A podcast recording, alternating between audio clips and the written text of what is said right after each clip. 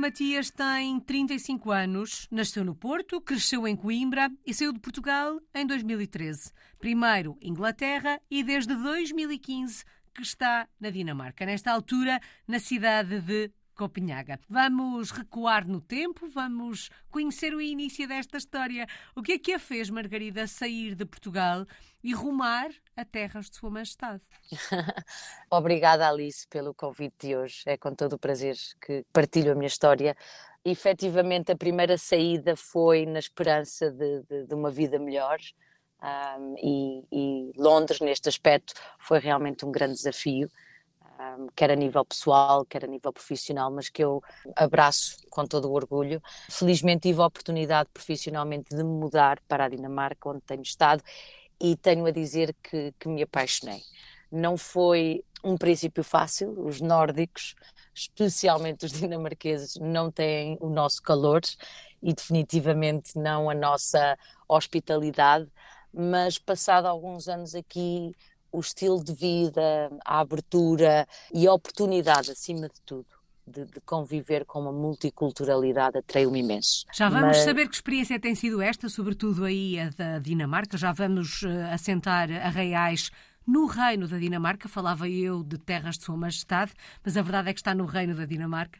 Mas a vida internacional era um objetivo ou são as circunstâncias na altura, a busca por uh, uma vida melhor, que a fazem sair de Portugal? Honestamente, um, eu acho que a resposta seria a primeira de que foi foi as circunstâncias, não é? Uh, no passado, em 2011, 2012, estávamos a atravessar bastantes dificuldades. A minha área de educação, sendo psicologia, não era muito positiva quer a nível de empregabilidade, quer a nível salarial, mas eu sempre fui muito de, de, de sair, não é? Sempre fui muito saída da casca, se é que se pode dizer, uhum. ou out of the box. Portanto, eu acho que naturalmente a vida internacional encaixou muito bem com a minha personalidade. Passou dois anos em Inglaterra, já percebemos que esta experiência foi importante e em 2015 muda-se para a Dinamarca. E dizia a Margarida que o início não foi fácil. Mas o facto de levar na mala a experiência de Inglaterra ajudou um bocadinho ao início da experiência na Dinamarca? Ou sente, tendo em conta a sua história, que a cada experiência há um recomeçar do zero? Boa pergunta.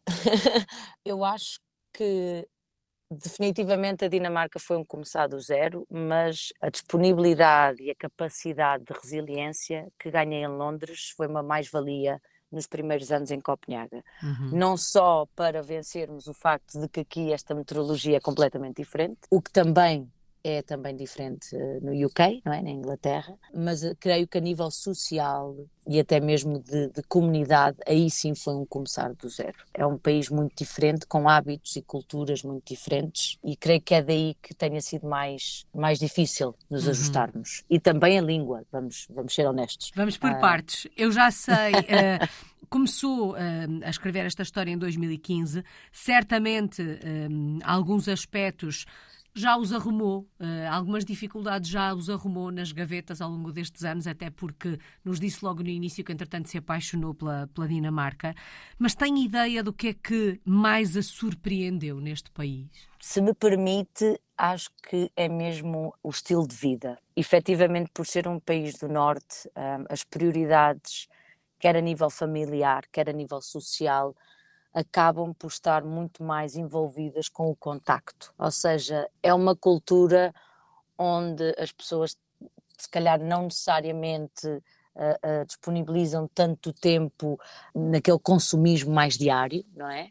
Mas, mas calhar preferem, por exemplo, principalmente no inverno, há muitos convívios a irmos cada um às casas, cada qual. Portanto, eu acho que nesse aspecto senti que era mais próxima a, a, parte da conectividade humana, porque também é uma cultura diferente, uhum. não é? Uhum. Eh, nós portugueses somos, somos gentes do mundo, mas também ainda somos muito burgueses. Aqui esse tipo de aproximação é diferente, é dada mais ao nível de contacto uhum. humano do que necessariamente ao nível de, de, do consumismo diário. E, e, isso eu gosto imenso, além de que nós ainda somos um país com algumas barreiras conservadoras, queiramos, quer não, e, e outro grande aspecto é que o papel de, da mulher neste país é muito diferente uhum. da minha geração em Portugal. E isso também me atraiu muito, quer a nível profissional como individual. Nas dificuldades, e apontou aqui há pouco a temperatura, a língua, que são aspectos que devem dificultar e tanto o processo de adaptação. Para lá destes, uh, que outras dificuldades teve inicialmente? O que é que foi mais difícil? Quais foram as maiores pedras no caminho para se integrar, para se adaptar à Dinamarca? Efetivamente, não falar o idioma é logo uma grande barreira, porque os dinamarqueses, no geral, obviamente há exceções em tudo, acabam também por ser muito reservados. Eles têm vergonha de não serem capazes, mesmo que falem muito bem inglês, se não falarem ao mesmo nível, pronto, não, não se sentem à vontade. Portanto, o idioma foi a principal barreira a nível social. E mais uma vez foi também porque demora tempo a criarmos relações de confiança. Ou seja, uma vez criadas, temos uma pequenina vila, mas até criarmos essas relações é preciso uh, moer, é preciso estar presente, é preciso criar muita confiança, é preciso criar uma estabilidade. É, eles são pessoas de muita estabilidade. Nós somos mais, eu acredito, nós somos muito mais energéticos e somos muito mais de calorosos e, e acabamos até por ser muito mais festivos num primeiro contacto. Aqui é o oposto. É? Aqui é muito mais reservados, muito mais distantes, a, a quebra da confiança é muito importante, uhum. portanto, também é muito importante ganhar essa confiança. Portanto, eu acho que foi isso, é o processo. Eu tinha que viver aqui vários anos para conseguir quebrar os silos. Como é que é a relação com a língua nesta altura? Amor e ódio.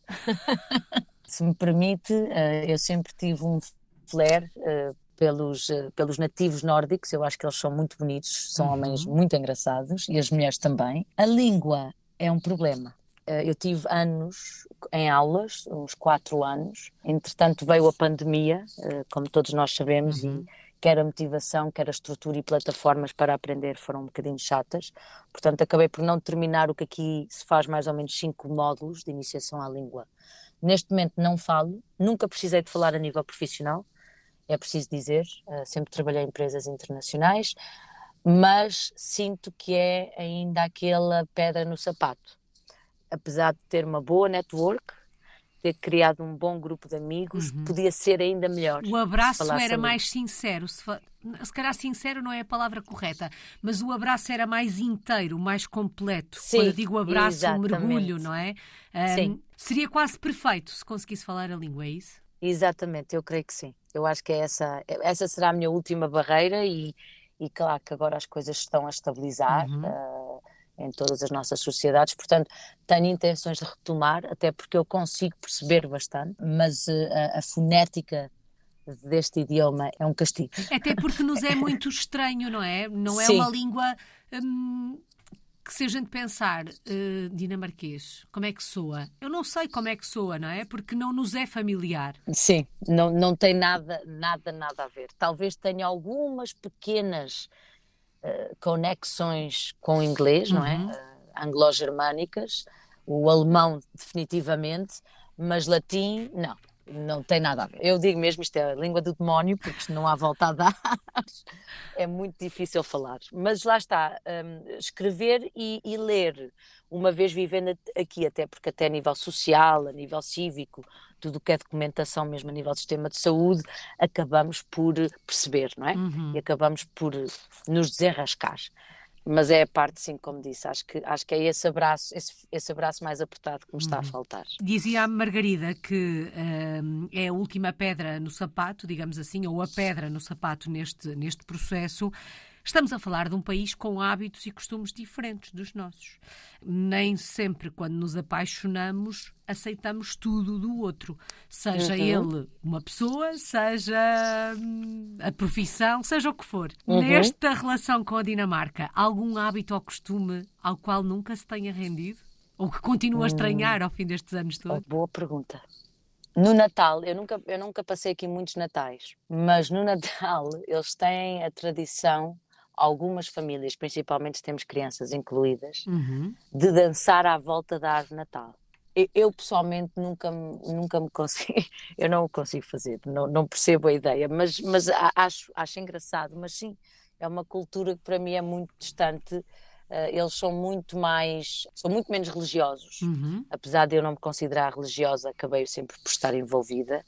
Uh, portanto, eu lembro-me sempre de olhar para esse costume de uma forma muito engraçada. Tipo, mas, mas porquê? Foi-me sempre muito estranho, de uma forma mais folclórica o, Natal sendo mais folclórico e nós sendo mais, não sei, talvez de alguma forma religioso ou, ou até mais uh, uh, íntimo, mais uhum. fechado, não é? Aqui acaba por ser um pouco mais folclórico. Uhum. Diria que esse é um, um, costume que me apercebi, que é muito diferente. Um, têm também um outro costume que eu pessoalmente acabei por me apaixonar também, apesar de, de, de, considerar um guilty pleasure. Eles têm à volta da cidade esta mania de comer hot dogs, que são talvez de, de um hábito muito corriqueiro, não, não, não tem muito não tem mesmo nada que se lhe explique, mas eles adoram ver se isto em qualquer eh, estação de gasolina ou em qualquer loja de conveniência ou mesmo um pequeno stand pela cidade, não sei, é, é, é, é tipo um snack, parar e comer um hot dog. E eu sempre achei muito engraçado a nível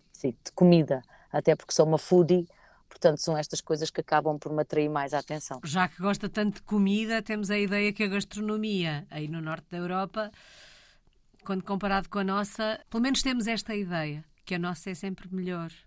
Eh, que é difícil a relação com a comida no norte da Europa, porque a nossa. Sim, a nossa é sempre melhor.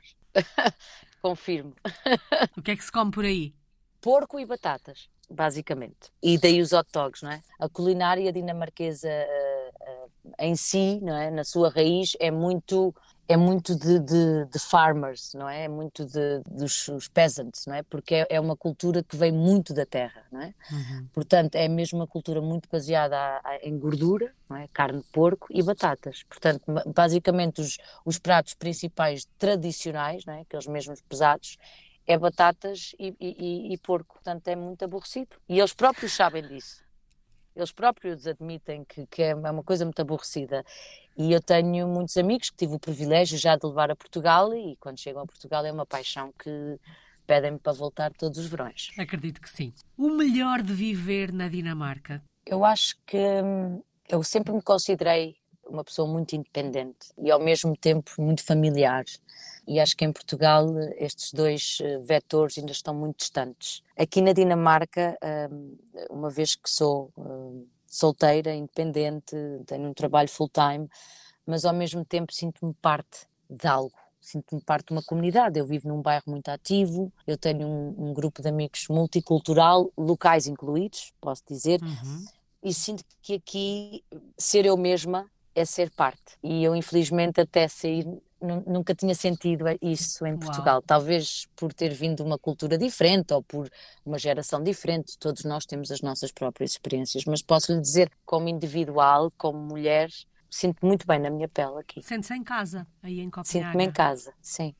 Eu adoro a minha família, eu adoro o meu país, mas eu aqui sinto-me em casa. Em termos profissionais, que projeto tem em mãos, Margarida? O que é que faz por aí? Olha, neste momento estou como Senior Recruiter uh, faço recrutamento para uma empresa chamada Vestas. É uma das maiores empresas que faz moinhos de vento, uh, windmills, é? uhum. é? quer em terra, quer em mar. São considerados a empresa mais sustentável do mundo, dizem. Mas sim, é um projeto muito engraçado, estou muito feliz com a empresa. É também uma, posso lhe dizer, se calhar um dos outros uh, fatores muito importantes é a cultura laboral aqui, work-life balance. Uhum é fantástica e é respeitada e isso também tem muitos valores. Portanto, para já sim, olha, estou bem, trabalho das, das 8 às 4 e ainda tenho tempo para gozar a minha vida depois. Acho que isso também é um fator muito importante. Porque por aí encontra-se este maior equilíbrio, não é? Entre a vida pessoal e a vida profissional. Para eles é fundamental, é mesmo quase obrigação. Sim, sim. Foi algo que até no início para mim era muito estranho. Eu ficava no escritório até às 6 da tarde e mandavam-me embora nem gostavam que eu ficasse. Muito pelo contrário, achavam mal. Porque se, se ficou horário... é porque supostamente não conseguiu fazer o seu trabalho em condições, e... é esta a ideia, Exatamente, é? exatamente, é isso mesmo, é isso mesmo. Realizada Portanto, aqui... profissionalmente, esta era a área de trabalho que sempre trabalhou, eh, que sempre abraçou, ou ao longo destes anos também foi fazendo alterações na sua vida, na busca, digamos assim, desta realização? Alice, eu acho que essa pergunta realmente foi uma pergunta muito curiosa e eu sou muito honesta e tenho muito prazer em, em partilhar a minha vida. Eu tomei a decisão de deixar o mundo corporativo durante dois anos e meio por motivos eh, pessoais e uhum. de saúde. E como lhe disse, sou uma foodie. E ser uma foodie para mim significa que tenho muito, muito amor à cozinha, mas não só o facto de cozinhar, mas o poder partilhar, o poder servir, o poder olhar nas pessoas, nos olhos das pessoas, nas suas faces e ver aquela expressão de, de, de prazer, de gosto, não é? Isso dá-me sim, está-me um prazer que não lhe sei explicar. Então, durante esses dois anos e meio, em vez de estar a matutar, decidi tirar um curso na Escola de Cozinha de Copenhaga, um curso internacional para pessoas não, não dinamarquesas. E acho que foi das experiências mais uh, humildes e gratificantes que tive na minha vida, porque eu, eu acabei por trabalhar em restaurantes 12 horas e a esfregar chão e a receber ordens e, e, a ser tratada como um estudante, como qualquer outro, não é? E, e, e num mundo que muitas vezes nós só vamos como um, clientes, clientes uhum. exatamente. Felizmente ou infelizmente a pandemia também não ajudou. Eu queria muito ter tido a oportunidade de juntar o mundo da hospitalidade com o mundo de recursos humanos, porque me fazia muito sentido e o objetivo era esse, não é? O objetivo era fazer esse curso, ter a experiência de campo, digamos assim, e eventualmente poder juntar-me a um grupo, ou, quer de hotelaria ou de hospitalidade ou de restaurantes, onde pudesse fazer essa junção, não é? Mas depois com a pandemia, obviamente que esse tipo de oportunidades estavam impossíveis, não é? Uhum. O objetivo era conseguir retomar, é? Portanto, eu tive a possibilidade de voltar para corporate, não é? Para uma área mais de, de empresa, em janeiro de 2021. E desde então aqui fiquei. Mas foram dois anos e pouco que guardo com muito, muito carinho e muita humildade. Acho que aprendi muito e de certeza que hoje em dia, quando vou como uma cliente ou convidada, quer a um restaurante Michelin, quer à taberna ali do vizinho, como uhum. se diz, o apreço é o mesmo, porque se trabalha muito e muito duro Uh, e nós devíamos estar gratos. Bom, mas esta é uma porta que fica aberta neste seu caminho. Quem sabe é. que encontros quem o futuro sabe? lhe pode reservar. Quem sabe, quem sabe. Uh, eu gosto de manter sempre esperança e, uhum. e, continuo a cozinhar. Eu gosto também de voluntariar aqui na cidade, ou mesmo em toda a Dinamarca, há muito espírito voluntariado. Uh, eu voluntariei durante muitos anos como cozinheira numa cozinha da comunidade, uh, onde servíamos refeições a um preço muito, muito amigável para aquelas pessoas que não podem uhum. uh, pagar por refeições saudáveis, não é? Porque aqui encontra-se muito que comer bem custa três vezes mais do que uh, comprar comidas que são de fast food, não é? Uhum. Portanto, eu fiz parte de uma cozinha comunitária durante cinco anos. Hoje em dia continuo a fazer voluntariado num café, mas é algo que tento sempre dar à comunidade. O serviço, usar as minhas capacidades para servir os outros. Acho que é o que eu posso contribuir. Margarida, vamos dar uma voltinha por Copenhaga. Se a fôssemos visitar, onde é que nos levava? Que locais é que tínhamos que conhecer? Podem ser os seus locais preferidos. Que locais? Olha, um deles, de certeza, e vai-me achar já assim um bocadinho uh, maluca, mas é um cemitério. é um cemitério que é um jardim, uhum. no meio da cidade, no meio de um dos bairros mais conhecidos, que é Norbro chama-se Assistance Kikago, se é que estou a dizer bem. Uhum. É um cemitério rodeado de, de, paredes, mas dentro é árvores e jardins. É um espaço que, que nem se diz que é um cemitério. E é usado por toda a gente. Uhum famílias, uh, grupos, uh, no verão até se vê piqueniques, uh, pessoas até que vão fazer sunbathing, não é? Assim, apanhar sol, deitarem-se ali um pouco ao sol. E é dos espaços mais intrigantes porque quando se entra parece que não se está na cidade, não se ouve nada. É, é muito calmo, muito pacífico e é belíssimo, dá muita paz. Portanto, esse seria sem dúvida um dos jardins. Há muitos jardins aqui, mas esse é um muito especial para mim. Curioso. O segundo seria sem dúvida um museu chamado Louisiana Museum, fica a 30 minutos norte de comboio de uhum. Copenhaga. É um espaço de arte contemporânea, mas é muito mais do que isso, porque fica mesmo junto ao mar, até se consegue ver a Suécia do outro lado. Portanto, a infraestrutura, a casa, a envolvência do museu é fantástica. Para além de que também tem uma espécie assim, de jardim secreto no interior com um lago magnífico. Ou seja, é quase estar no país das maravilhas sem nos apercebermos. Portanto, é também um recantinho. E finalmente, há um espaço que eu sempre achei muita piada, apesar de ser um, um espaço controvérsio, mas como eu sou um espírito livre uhum. e acredito muito que história também dá significado, existe aqui um espaço chamado Cristiania, eh, é usado para não só para artes como para música, também tem muita parte verde e tem muitos lagos, uh, mas também é muito emblemático, especialmente quando houve imensas revoluções aqui no facto de as mulheres ganharem mais direitos ou mais voz, e também uh, tem uma filosofia muito, diria, os, os hippies do século XXI. Mas é muito engraçado porque muitas pessoas ainda vivem lá e vivem desse estilo, não é? É quase como se fosse uma pequena cidade dentro uhum. de outra cidade. Uhum. Portanto, é muito interessante visitar e perceber como é que uh, determinados estilos de vida e culturas ainda se mantêm, apesar de haver toda uma outra cidade à parte. Portanto, eu acho que estes seriam os meus três, as minhas três escolhas. Parecem-me ótimas uh, sugestões. Margarida, e quando olha para o futuro, Uh, é por aí que se vê durante os próximos anos? Eu acho que sim. Os meus pais vão me matar, mas sim. eles já sabem, eles já sabem. Eu sou filha única, portanto, uh, daí é. Um, mas sim, uh, eu acho que sim. Para já, sim. Estou sempre farta de convidar amigos e famílias. Eu tenho um apartamento, não é muito, mas, mas é meu e é, e é um espacinho e, uhum. e, e são mais do que bem-vindos. Mas, mas para já, sim. Tenho uma boa vida, as coisas funcionam uh, tenho bons amigos e vou sempre a Portugal sempre que sempre que preciso. Uhum. É? Mas definitivamente Alice venha nos visitar, por favor. Acredito que, por muito que custa aos pais viver longe da Margarida, sentir uh, a energia que transmite ao falar desta relação que tem com a Dinamarca, certamente isto aquece o coração deles e faz com que vivam felizes, apesar da saudade que devem sentir da, da Margarida. Qual é que tem sido a maior aprendizagem desta experiência desta história de portuguesa no mundo? Eu acho que, acima de tudo, e se calhar vou, vou estar a ser um bocadinho filosófica, mas é verdade.